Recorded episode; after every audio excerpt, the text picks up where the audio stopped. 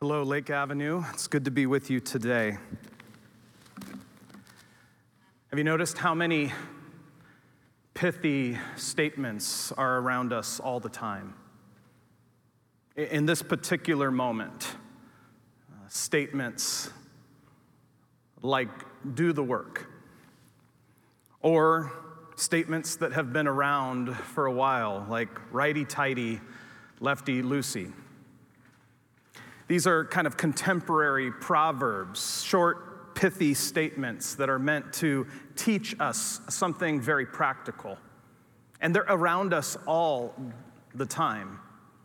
And I, need you to hear this. I believe that we can find truth everywhere and anywhere, and that a lot of the contemporary proverbs that are around us have really good advice, have really good things to say. But I do believe that in the world that we live in right now, it's the contemporary statements, the contemporary proverbs that are the loudest in the world, and that the biblical proverbs are quiet.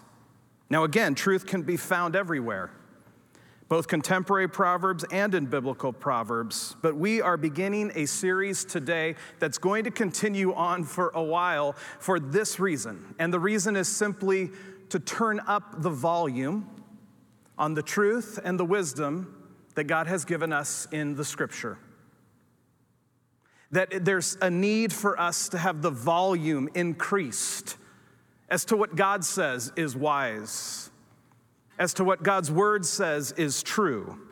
I think what we'll find is a lot of the truths that are out there in the contemporary world actually come out of a lot of what God already says, but it's like we need to get to the source a little bit more. And, and here's why, and I'm paraphrasing a conversation that I observed a couple of people have this week. And the observation was that this person believes that Christians are more likely to look to books than to the scripture on how to navigate life. That so often we really do not want the Bible. Instead, we want practical advice, tips, and strategies that have been plucked from all over. And at the same time, many of us confess that we believe the Bible is God's word and that it's authoritative but we often don't seek the scripture to speak to the daily realities of life. So we skim the scripture devotionally, we get a little bit of intake for what we might need for a moment or might need to prompt us in some time of prayer, to get a little bit of dose of the Bible. And then we leave the Bible and frantically search endlessly online, in books, in posts. We search frantically and endlessly and cite frequently other perspectives, other people, and other platforms. And in doing so, what we are saying is that really it's other places we find our inspiration. It's other places in which we are searching to figure out what it means to live and to think in this world. It seems that we would rather find someone who affirms what we already believe than submit to the scripture and allow God to tell us what is true, what is good, and what is wise. This is a discipleship problem, and this is why, for the next several weeks, we are going to be on a journey, both in the book of Proverbs and in the parables that Jesus taught in the book of Luke. Proverbs and parables, truth and wisdom. And I'll allow Matthew, Pastor Matthew, next week to talk about parables, but we're going to begin our series today in the Proverbs. Now, remember this, and you've heard me say this several times the Proverbs sit in a very unique genre of literature in the Bible it's poetry, it's creative writing, it's the wisdom books. And these books are authored by human beings in their reflections on what it's like to live in God's world. And in those human reflections, we come to this amazing book called the Proverbs. And so, would you stand for the reading of God's word as we begin right at the very beginning in Proverbs chapter 1? Just the first seven verses. The Proverbs of Solomon, son of David, king of Israel, for gaining wisdom and instruction, for understanding words of insight, for receiving instruction in prudent behavior, doing what is right and just and fair, for giving prudence to those who are simple, knowledge and discretion to the young. Let the wise listen and add to their learning, and let the discerning get guidance for understanding proverbs and parables, the sayings and riddles of the wise. The fear of the Lord is the beginning of knowledge, but fools despise wisdom and instruction. This is the word of God. You may be seated. And I know many of you didn't stand. That's okay. I didn't last week either. Biblical proverbs are lessons in reality based on real life, real observable life. They speak to observable and practical truths about life, daily life, everything from the way we use our words to the way we have relationship with one another to the ways in which we use our time, money, voice, power. Practical stuff here in the Proverbs. They teach us what the Bible calls wisdom. They are not to be read as promises. The Proverbs are not a mathematical equation where if you follow them perfectly, it all works out. Human beings writing, reflecting on human experiences, seeing what generally happens, and bringing what the Bible calls wisdom to us. They're read to help us understand how to be on the journey of becoming a wise person and how we are on the journey to become a wise people.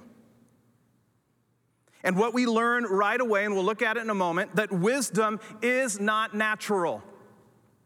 You don't just become wise. There's nothing intuitive about becoming wise, that wisdom comes from life. Specifically, wisdom comes from teaching, from correction, from instruction, from discipline and not just the discipline of looking at your Bible, but being disciplined by the God of the world in His truth. And what we learn right away is that there are two kinds of people, according to the Proverbs the wise and the fool. The wise is the one who embraces instruction, the wise is the person who embraces correction, and the fool is the one who resents and rejects both instruction and correction. So, on the onset, to understand the Proverbs, understand this there is no wisdom without defeat. There is no wisdom without being wrong. There is no wisdom out of your own instinct or your own personal opinion. There is no wisdom without humility without being humble enough to say, I need to learn, without being humble enough to say, I need correction, you will never have wisdom.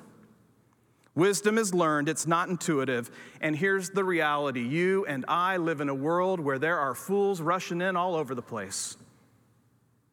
Fools rush in all over the place. They rush in to say how life really works. They, they rush in to, to offer an opinion. They rush in within moments of hearing something and saying this. They just are rushing all around us. And let me be clear I'm among them.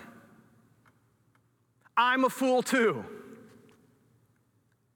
We are all fools at some level. So this is not about us in the church saying we are the wise, look at all the fools around us. When you read the scripture and you read the Proverbs and you decide, I want to be on the journey of becoming wise, what you realize is that our human nature, our reality of being human, we're just fools. But the hope for the fool is that we can change. Thank you, Pastor Chuck. The hope for the fool is that we actually can learn. The hope for the fool is that through correction and instruction that we can actually become a wise person. So fools rush in, there are fools all around, and there are fools in the mirror, aren't they? So I just have three observations really for us as we begin our series and as we look at these seven verses. And the first one is this we have to understand the objective of the book of Proverbs. That's how this proverb begins. Verse one, we get the title, these are the Proverbs of Solomon, son of David, and talking about all of the Proverbs. In verse 2, it says, They were written for gaining wisdom and instruction, for understanding words of insight, for receiving instruction in prudent behavior. Let me be redundant. Proverbs are concerned with practical living, boots on the ground. Proverbs are not interested in just growing our brains. Proverbs are written so that our brains and our life might be more in cohesion. And what we learn right away is that the objective of the book of Proverbs is to give us wisdom, but that wisdom has two parts, according to these two verses that are going to show up over and over again in the book of Proverbs. And the first one is the Proverbs are interested in helping us grow in knowledge. Look again gaining wisdom, understanding insight. There is a place for our brain. And the Proverbs say wisdom is, is, is, a person who has knowledge, but it doesn't stop there. Notice what it says for receiving instruction in prudent behavior, the start of verse 3. So it's not just about knowledge, it's actually about character as well. Prudent behavior. This is why it's such a practical book. The objective of Proverbs is to help us become who we are not yet, which is a full person, but also a full people, Lake Avenue Church, who are marked by both knowledge and character.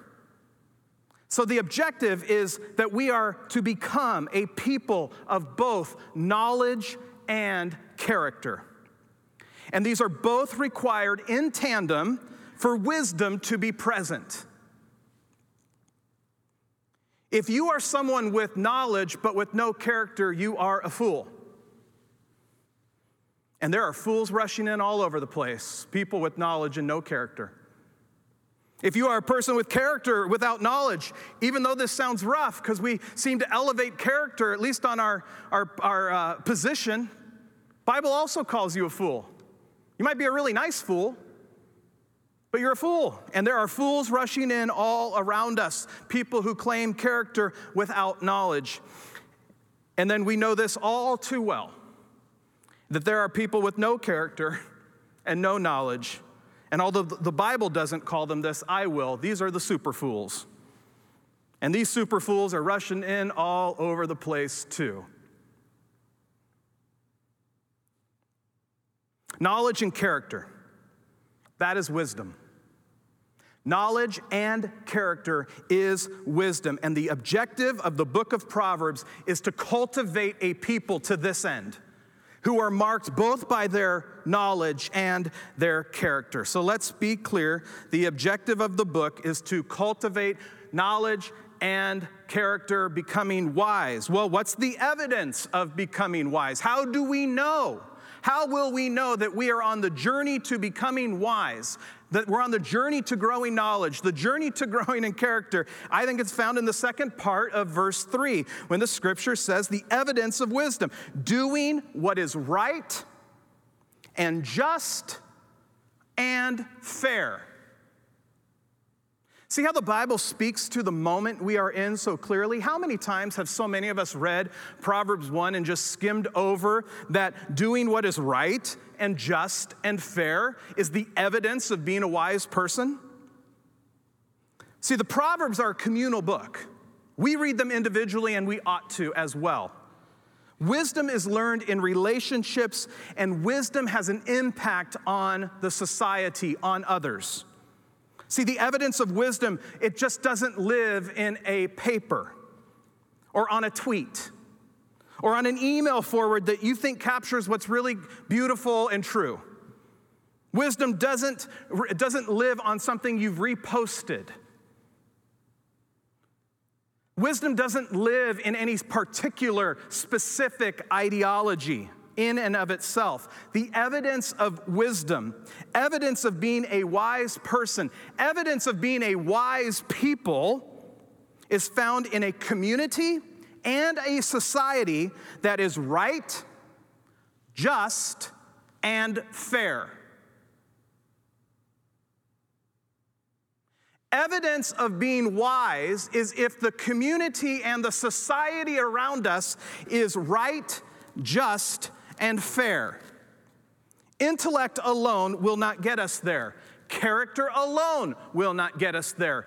Knowledge alone will not get us there. But as we submit to God and become wise, as we move from being fools to being people who are known as wise, if we are really on that journey, then everything starts looking different around us. Biblical words for right, just, and fair might be words like righteousness, justice, equity.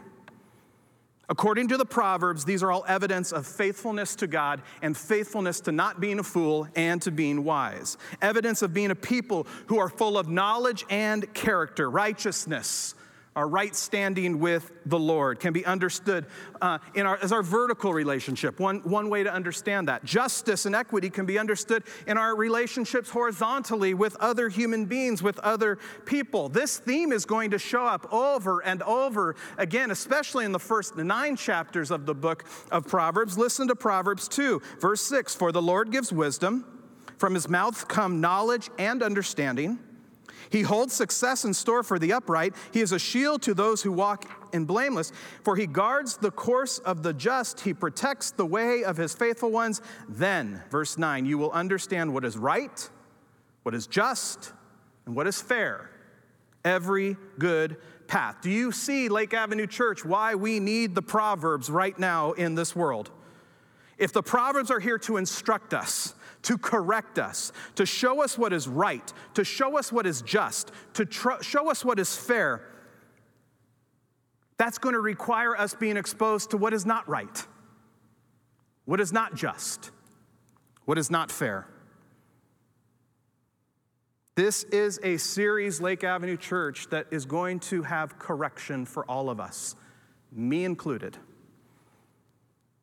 And I'm asking you at the onset of this series to commit to a season of correction, a season of ongoing learning. Now, I'm going to get to some points in a moment why I think that's a beautiful thing and not a shameful thing.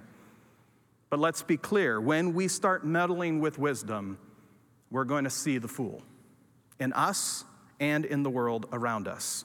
See, correction requires reflection. Learning asks us to reflect. And when we reflect, we can see what we have not seen before. We can also see the positives of things that have happened before. But oftentimes, what I have found when reading the Proverbs, when reading wisdom literature in the Bible, that my reflections backwards require a more of a course correction than an affirmation of the way I've been living. And my guess would be that's true not just for me. If you're the one who can read the book of Proverbs and get a great grade and a great score, please let me meet you. Because correction always requires reflection, and reflection requires humility. We have been talking about this for weeks. These are okay statements for a follower of Jesus trying to move from being a fool to being wise. I don't I didn't know. I don't know. I was wrong. I need to learn. I'm sorry. My life and perspective is limited. Tell me what it's like to be you. These are all really helpful things for the follower of Jesus who is trying to become wise and stop being a fool. And reflection is going to require humility. I've been at this church 20 years, over 20 years, and I have, can I just, I've been reflecting. Here's my attempt at some humility. There are tons of moments, many conversations, many reactions, emails, words, thoughts that I would love to redo in my tenure here at Lake Avenue Church. There have been plenty of moments where the objective of what my ministry mindset was was not about righteousness, was not about justice, and was not about equity. There are plenty of non pieces of fruit from my ministry that don't pour out eh, justice and righteousness. 20 years in one place, being one person, when you reflect, it takes humility to understand where you've been And yes, there's some beautiful things I would reflect on too. Lake Avenue Church, we've been around for more than the 20 years I've been here. We have been around for over 120 something years.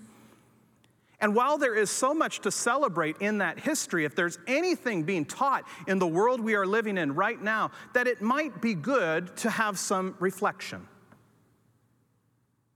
But reflection requires humility. And I believe that we are in the midst of a season where the kinds of reflection that are needed for correction are huge.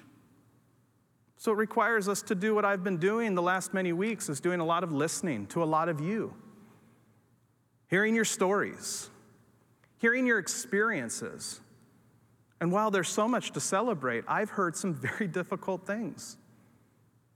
And I've known of difficult things. And if we're going to be in a season of being wise and being truthful to require us to have some institutional reflection and some institutional humility.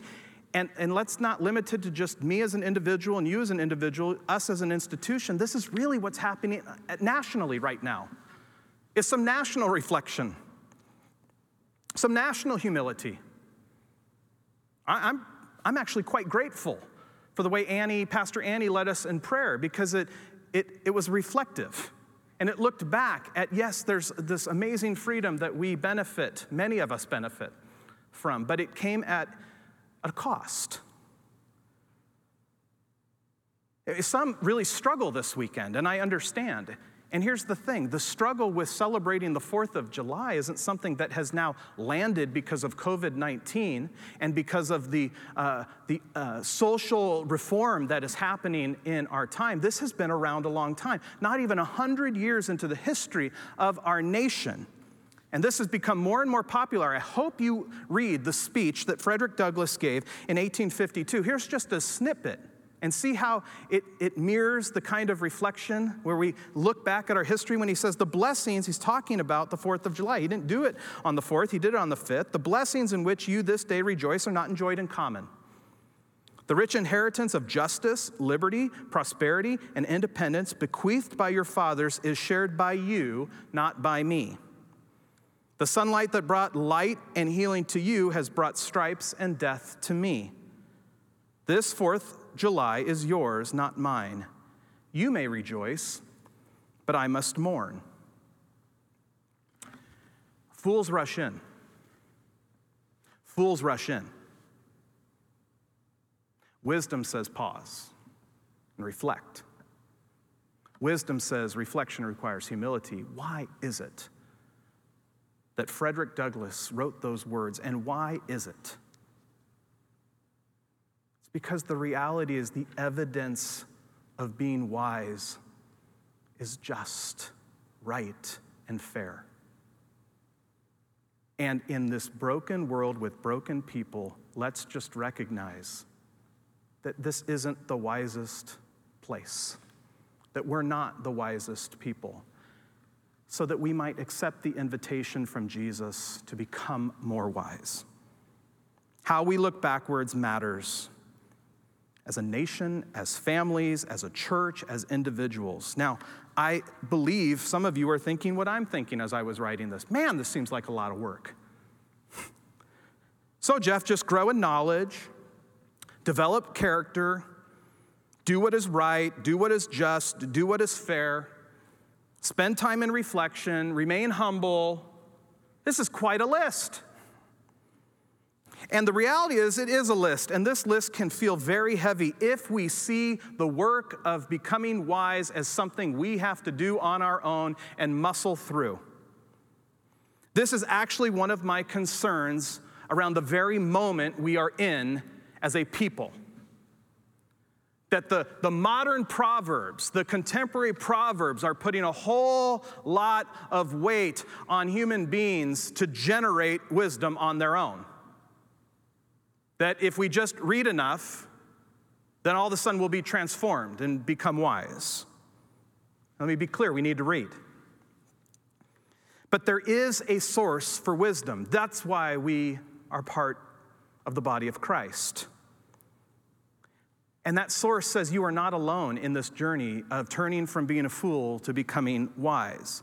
This source tells us that he actually can make things right and just and fair, and that this is the work he is doing in this world, and that our opportunity is to join him in this work. But the narrative that we are living in says that we can gather what is right. We can gather what is just. We can do fairness on our own apart from what I believe is the pinnacle of the verses we have read in verse 7 when it says what is probably the most popular part for many of us who've been around church the fear of the Lord is the beginning of knowledge. But fools despise wisdom and instruction. What we can hear in this, what does it mean that the fear of the Lord has a be, is the beginning of knowledge? Wisdom has a home. It's not simply generated out of thin air. In what might be the most famous proverb about the fear of the Lord being the beginning of knowledge, theologian Amy Pauw says it better than I can. And so I want you to read this quote with me. Speaking about verse 7, the entire wisdom of Proverbs is thus couched in a worldview that acknowledges the sovereignty of the Holy One and the dependence and limitations, both cognitive and moral, of human beings. Acquiring wisdom is not a human self help project, but I love this, listen to this, but a creaturely response to the fearsome, gracious, and wise presence of God. God is acknowledged as the source of human wisdom. The futile and deadly alternative to fearing the Holy One is trying to be wise in one's own eyes.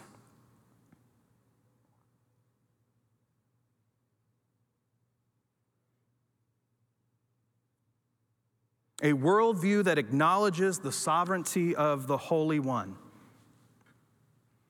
A worldview that says wisdom has a home and a source that's, that's more massive than anything I can generate on my own.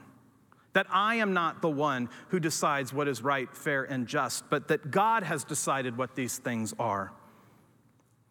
But I believe that we have a battle happening in the worldview definition in the church. And I think there's two kinds of folk here.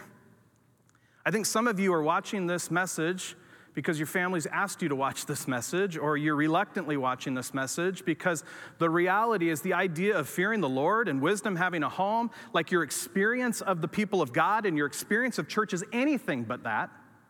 And then there's another group of people who can't understand why anybody would ever think that. Just trust the Lord. It's because I believe that there's been a tragic divorce that was never intended to happen. And it goes right back to verse 3 that there's a battle in this world that almost verse 3 was written to do what is right or to do what is just. That righteousness and justice have been divorced and they have never been intended to be divorced. In the Bible, they're family, they're friends. But in the world we live in and in the church in general, these these concepts have been divorced, and that is the world we find ourselves in. I'm asking them to drop into the chat a sermon everybody needs to read, uh, to watch from April 4, 2018, by the Reverend Dr. Charlie Dates when he's reflecting on the ministry 50 years later of Martin Luther King Jr., and he says something so profound, and when you watch him say it, you're gonna get mad that I tried to do it. Charlie says, We who are righteous ought to be found fighting for justice. Throughout the scripture, the notion of righteousness and justice are not to be separated, so why have we? No church ought to be declaring something righteous that is not just. How is it that for so long American Christianity has had its finger on the parsing of the word righteousness, but its feet far from fighting for justice? And now we're witnessing the emergence of a new generation of Americans who are fascinated by justice, but they haven't met the author of righteousness. They're trying to get justice on the streets apart from understanding righteousness taught in the church, and they will never find it. And at the same time, we have a church that are preaching righteousness but will not fight for justice. Both of these are insufficient. Both are incomplete. Neither represent the full scope of God's call upon us. The source of wisdom is in the Lord Jesus Christ. And in fearing the Lord, what we recognize is that there is a way of living that God has prescribed for us, his people. And that way, throughout the scripture, is revealed. And in the book of Proverbs, we learn right away that that way has to do with a society and a people that are just, that are right, and that, is, that are fair. And there is a divorce that should have never happened and I love Pastor Charlie's comment. I don't think, by the way, what he's saying, is you shouldn't be fighting for justice in the streets. That is not what he's saying. But he's saying when we live the divorce, when we don't get the fullness of righteousness and justice being together, we're going to be fools and we're going to be tired. And so, whether your, pro, your proclivity is to fight for justice without recognizing the righteousness of God, you're going to get tired. And it, and, it, and, it, and its fullness won't come. And if you are those that, that, that just believe in the righteousness at the expense of justice, you're going to be a fool as well, and you are going to be tired. And I'm speaking in the mirror, friends. Don't misunderstand the authority in which I'm speaking. Both are required because fearing the Lord requires humility to see that our definitions of what is wise are limited without being informed by God. Fearing the Lord requires correction. Fearing the Lord requires reflection. Fearing the Lord requires humility. And in that humility, I think what we will find is what I find all the time that there's a reality in humility of love. There's a reality in humility of freedom.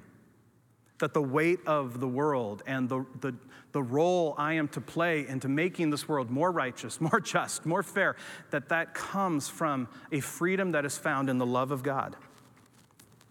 A reality of God who's on the side of both righteousness and justice. and it is there, it is here where we find wisdom not only find wisdom, but the source of wisdom, and that is the presence and love of Jesus. I love what Ray Ortlund Jr. says. If you would like to experience God with that humility, here's how you can you look at the cross. You see a wise man hanging there, dying in the place of fools like you, because he loves you. You may despise him, but he does not despise you. You may be above him, but he humbled himself for you. Look there at him. Look away from yourself. Look at him and keep looking until your pride melts. You will not only worship, but you will begin to grow wise. Lake Avenue Church, as we enter in this multi week series about truth and wisdom, I pray that what we're doing is not just learning tips about how to have some hacks in life and get better at living. But my prayer is that we would encounter the source of wisdom, that we would encounter the person of Jesus and the way he instructs us to live and to value, and that we would be transformed as a people. And the evidence of our transformation will not just be when we can come back into this room, how many people are filling up the seats, and how big our budget is, but it will be around how righteous our community is, how just our city is, how fair this world is. See, when we look long enough at Jesus, yes, our pride melts, our wisdom grows, and we realize we realize that without Jesus, we're worth no hope.